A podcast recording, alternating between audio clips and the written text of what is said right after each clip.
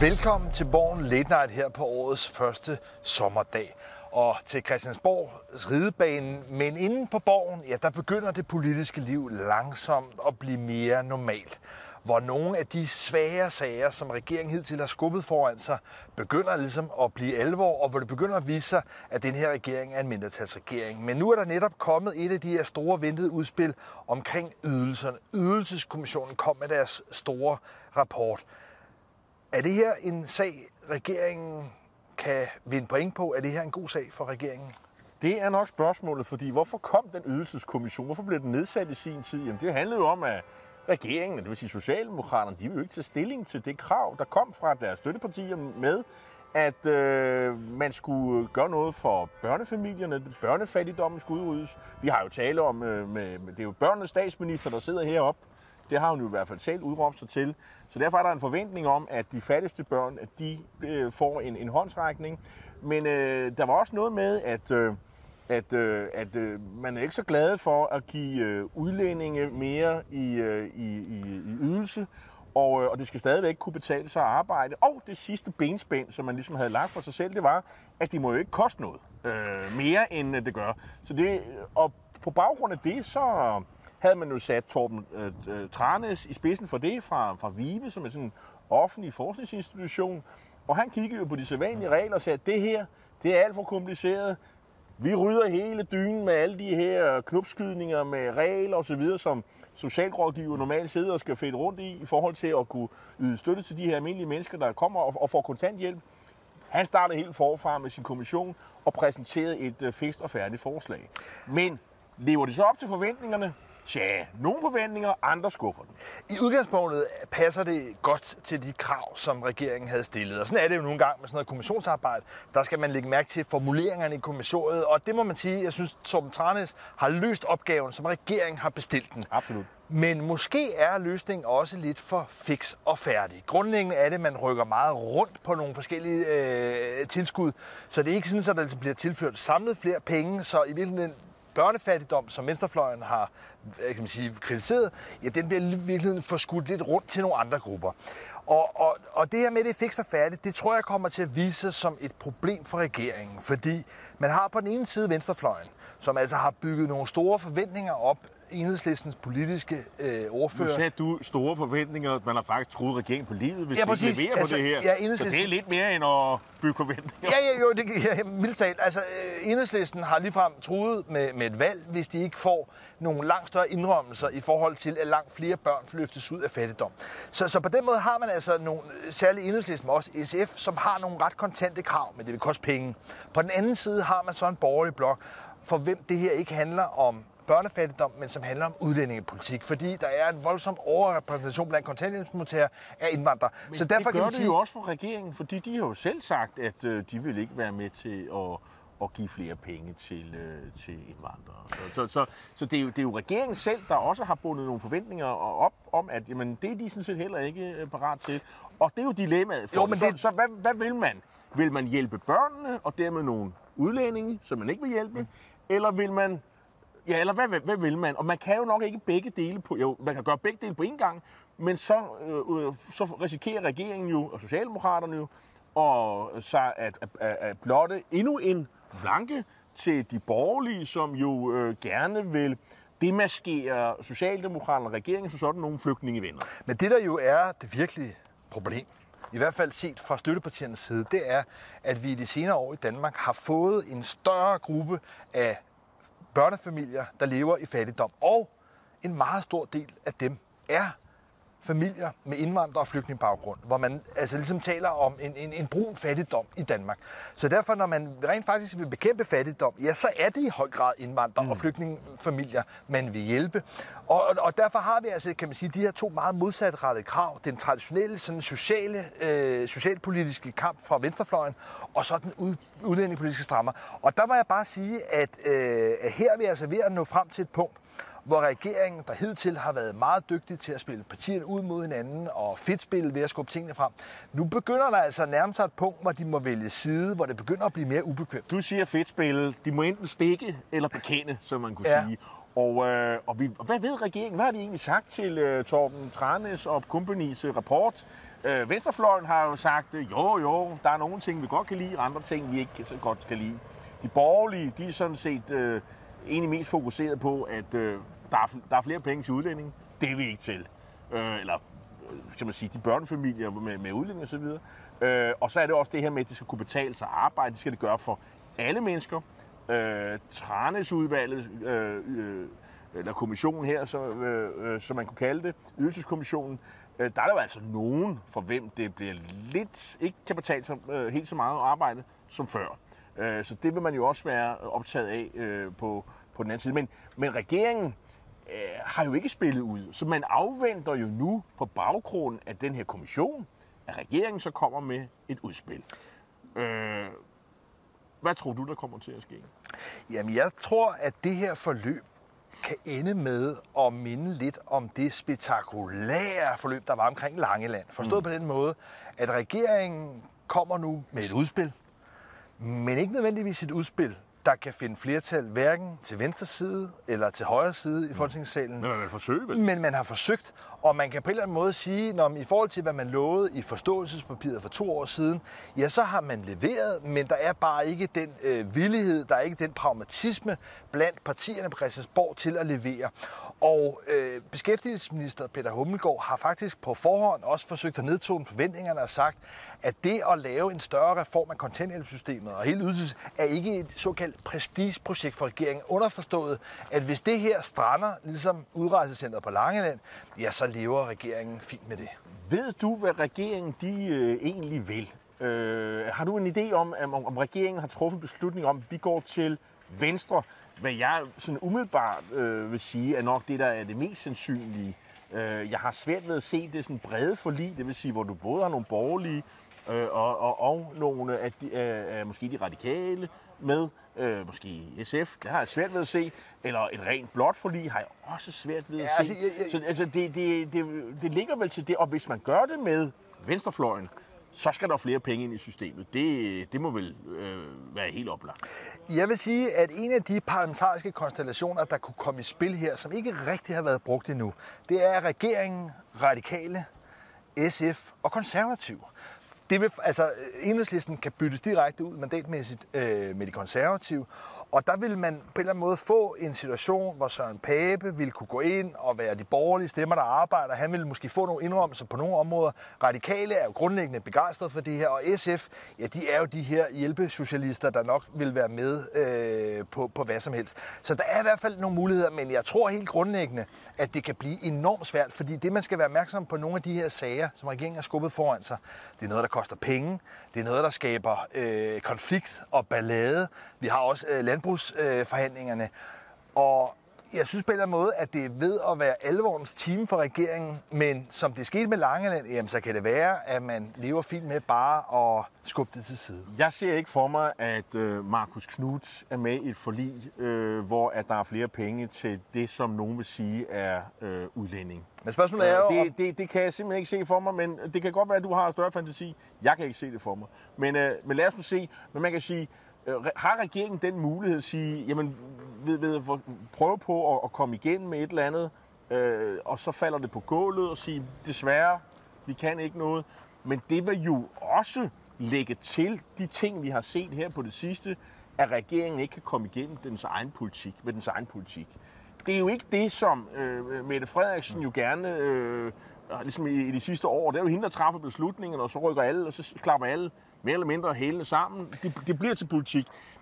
Det er jo ikke, det er ikke den fortælling, hun Nej. vil fortælle Men- øh, vælgerne. Men hvis der er nogle ting, man ikke kan komme igennem med, ja, så kan man jo skubbe nogle andre ting ind og aflede opmærksomhed. Og jeg skal lige love for, at det andet store udspil, regeringen er kommet med under overskriften tættere på, et decentraliseringsprojekt, det er noget, der får opmærksomhed, og det er noget, der også skaber ballade, og jeg tror, det er noget, der kommer til at lægge den her regering meget på sinden. Og i første omgang handler det jo i høj grad om, at uddannelserne i de fire store universitetsbyer skal begrænses. Der skal simpelthen være omkring 10% færre uddannelsespladser i København, Aarhus, Odense og Aalborg. Og de uddannelser skal så at sige presses ud i nogle mindre købsteder, i mindre stationsbyer, og at i virkeligheden den centraliserings bølge, som regeringen hævder, der har været, ja, at den ligesom bliver vendt. Det er den der centraliseringsbølge, som, som blandt andet kom af, at øh, der var, man havde seminarier, man havde øh, små uddannelser, hist og pist, men der var ikke nogen søgning. De lukkede, fordi at øh, der var ikke folk, der havde lyst til at læse til lærer øh, de forskellige steder. Øh, den udvikling vil man have vendt, og, og det er jo ikke mindst anført af, hvad man må sige, øh, er en af øh, regeringens chefideologer, nemlig Kåre øh, Dybvad, bolig- og indrigsminister. Han har jo skrevet den her bog, Udkantsmyten, der kom for nogle år siden, og som jo mere eller mindre jo er det ideologiske grundlag, men også, skal man sige, de idéer, der kom fremkom, det er, jo, det er jo det, som ikke bare den regering, men også den tidligere Venstre-regering jo kørte efter. Og, og det handler jo også om, at man skal, de her sådan, centraliserede institutioner, de skal tilbage til, og det er jo sådan primært de her stationsbyer, som Socialdemokraterne forsøger at, at fastholde og vinde øh, men du, på Sjælland ja. og Jylland. Men du skal ikke underkende hvor stort folkeligt potentiale der er i den her sag. Fordi nogle af de her ting, nu nævner du Kåre Dybvad, indrigsministeren, der har været en af de store tænkere bag det her, men det er jo også noget, der er sket lidt som reaktion på det valg, vi havde i 2015, hvor Dansk Folkeparti gik massivt frem, blandt andet i, i Syddanmark.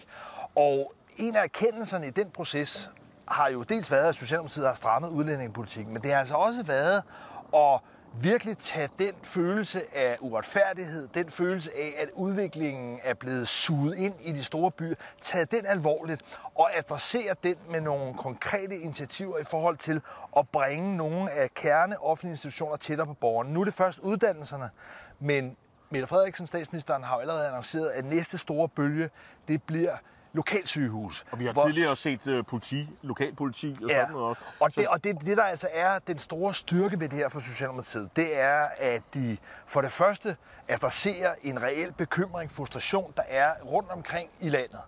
Men så er det altså også et, et, en slagmark, hvor de går ind reelt og udfordrer særligt øh, Venstre på at være partiet, der også kæmper for provinsen. Og bagsiden af det er selvfølgelig i første omgang, at Socialdemokratiet også risikerer at støde byvælgerne fra sig. For jeg skal hilse at sige, at det lille hovedstadudspil, de kom med dagen før, det var, altså kan man sige, i bedste fald en afledningsmanøvre. Hov, hov, nu bor jeg i hovedstaden. Vi får lov til at bruge vores egne penge på at, at bygge idrætsfaciliteter. Så det er jo storsindet i regeringen, at du, I, I har pengene i kassen. Der ja. kommer ikke nogen statspenge. Det må I gerne have lov til. Og I får også lov til at, og, hvad hedder det, at sige nej til alle de der brændeovne, der nu, folk måtte have stående, og, og, så I kan få lidt mere frisk luft og sådan nogle ting. Og, og I har også den mulighed for at uh, smide dieselbilerne ud, hvis de er gamle.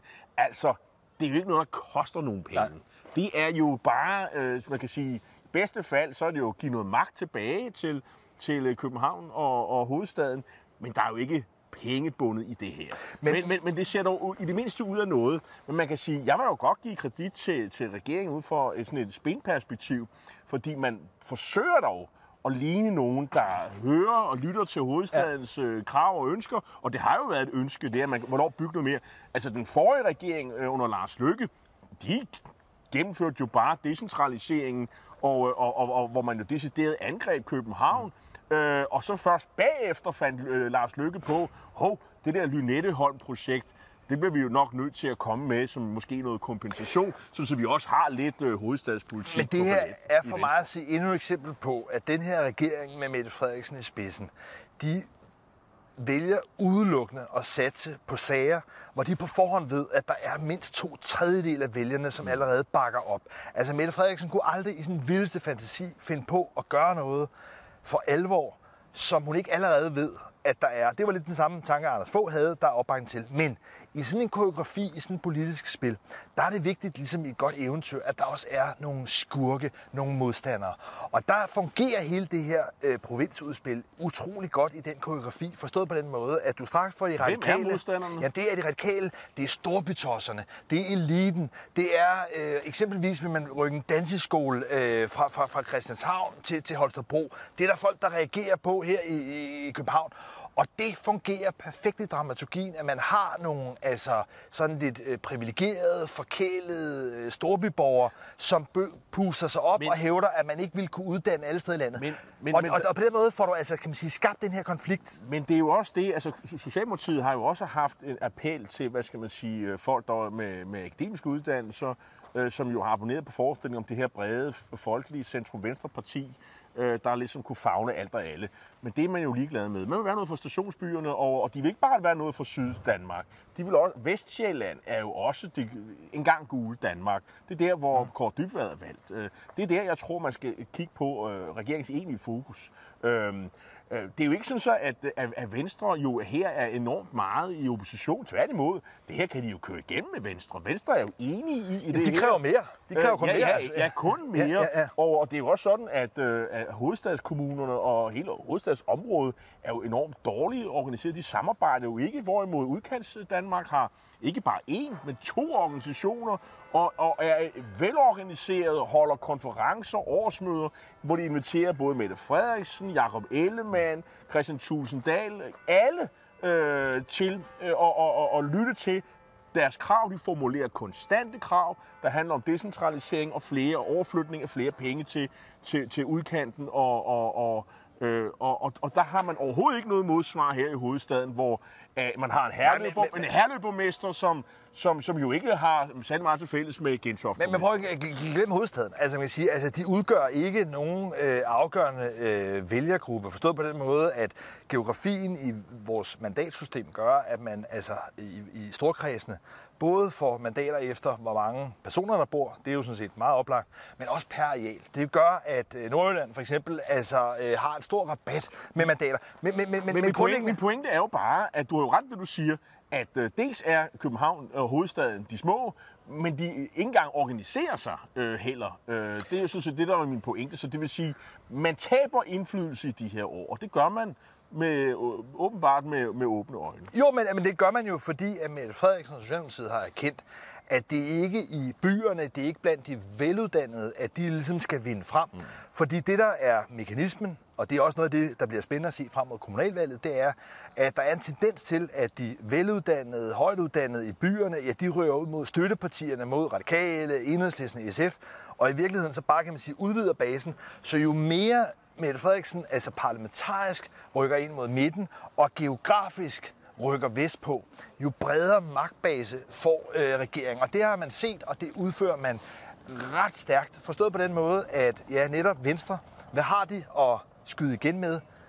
De vil, ikke, de vil ikke være hovedstadens forsvarer.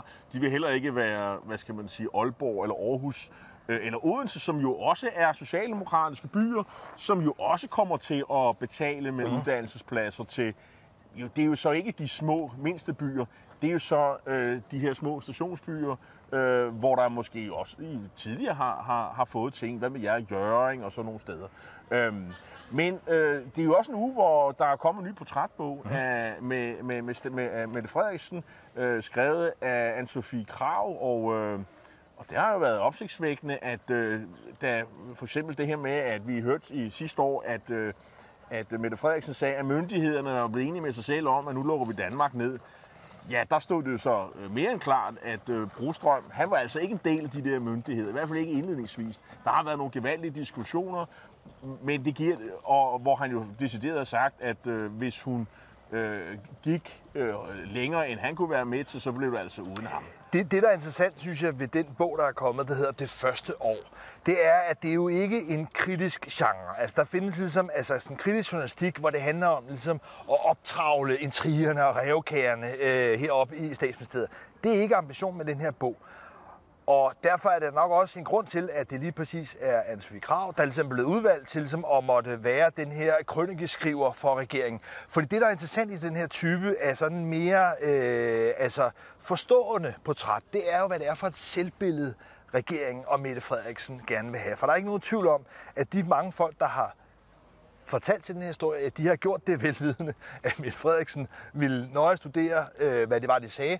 Og det, der er grundlæggende fortællingen, som Mette Frederiksen, altså kan man sige, har fået orkestreret en stor stab af folk til at hjælpe med at fortælle, ja, det er, at hun er den modige, at hun i en situation, hvor landet stander i, i våde, og hvor embedsmændene sidder og er nølende, at hun har beslutningskraften mod til at træffe beslutninger. Og det er hende, der tager beslutningerne, og det er også hende, der ringer ud til direktøren for Københavns Lufthavn, når de ikke har fået pakket det hele ned. Ja. Det er hende, der, der i, sådan, i mikromanagement Men det øh, bare på- også tager, altså, øh, deltager i, hvad skal man sige, øh, og i og, og få beslutningerne effektive, effektiveret. Øh, Jamen, jeg siger bare, at, at når, når du læser sådan en bog, så tror jeg bare, det er vigtigt at forstå, at det ikke nødvendigvis Hvad? en beskrivelse Er af, en kritisk læser? hvad der skete, men mere et billede af, hvordan Mette Frederiksen selv ønsker, at hun skal fremstå i eftertiden. Og på den måde minder det jo måske om den form for biografier, der bliver skrevet af erhvervsledere eller kulturpersonligheder.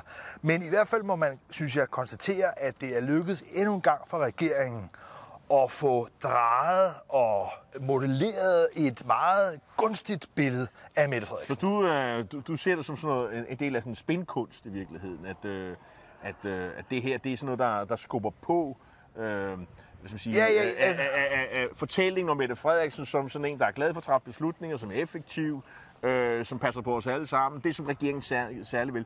Du, du, du mener ikke, at der er tale om sådan en... Øh, som sige, en, en, en, en bog, der vil nuancere billedet med noget skidt og kanel og, og, og gode ting osv. Det må folk jo altså sådan set... Øh, det er ikke dit indtryk efter at have læst, hvad der er kommet frem? Okay. Nej, nej, efter at have læst bogen. Altså, øh, men, men man kan sige, men det er bare en anden, det er en anden genre. Og det er i hvert fald bare interessant at se, at, at der bliver gjort meget store bestræbelser fra regeringens side i forhold til ligesom at udbygge og fastholde det her portræt af Mette Frederiksen Og det er vel ikke så som den mærkeligt. store general. Og det er fuldstændig naturligt. Det, der måske bare, synes jeg, er anderledes i forhold til tidligere, det er, at det virker til at være nogle fortællinger, som bliver slugt mere eller mindre råt bredt rundt i hele øh, Mediedanmark. Men det var, hvad vi havde valgt at bringe øh, den her gang. Øh, vi håber, I ser med her om 14 dage, hvor vi er tilbage fra, fra Christiansborg Ridebane. Tak for i dag.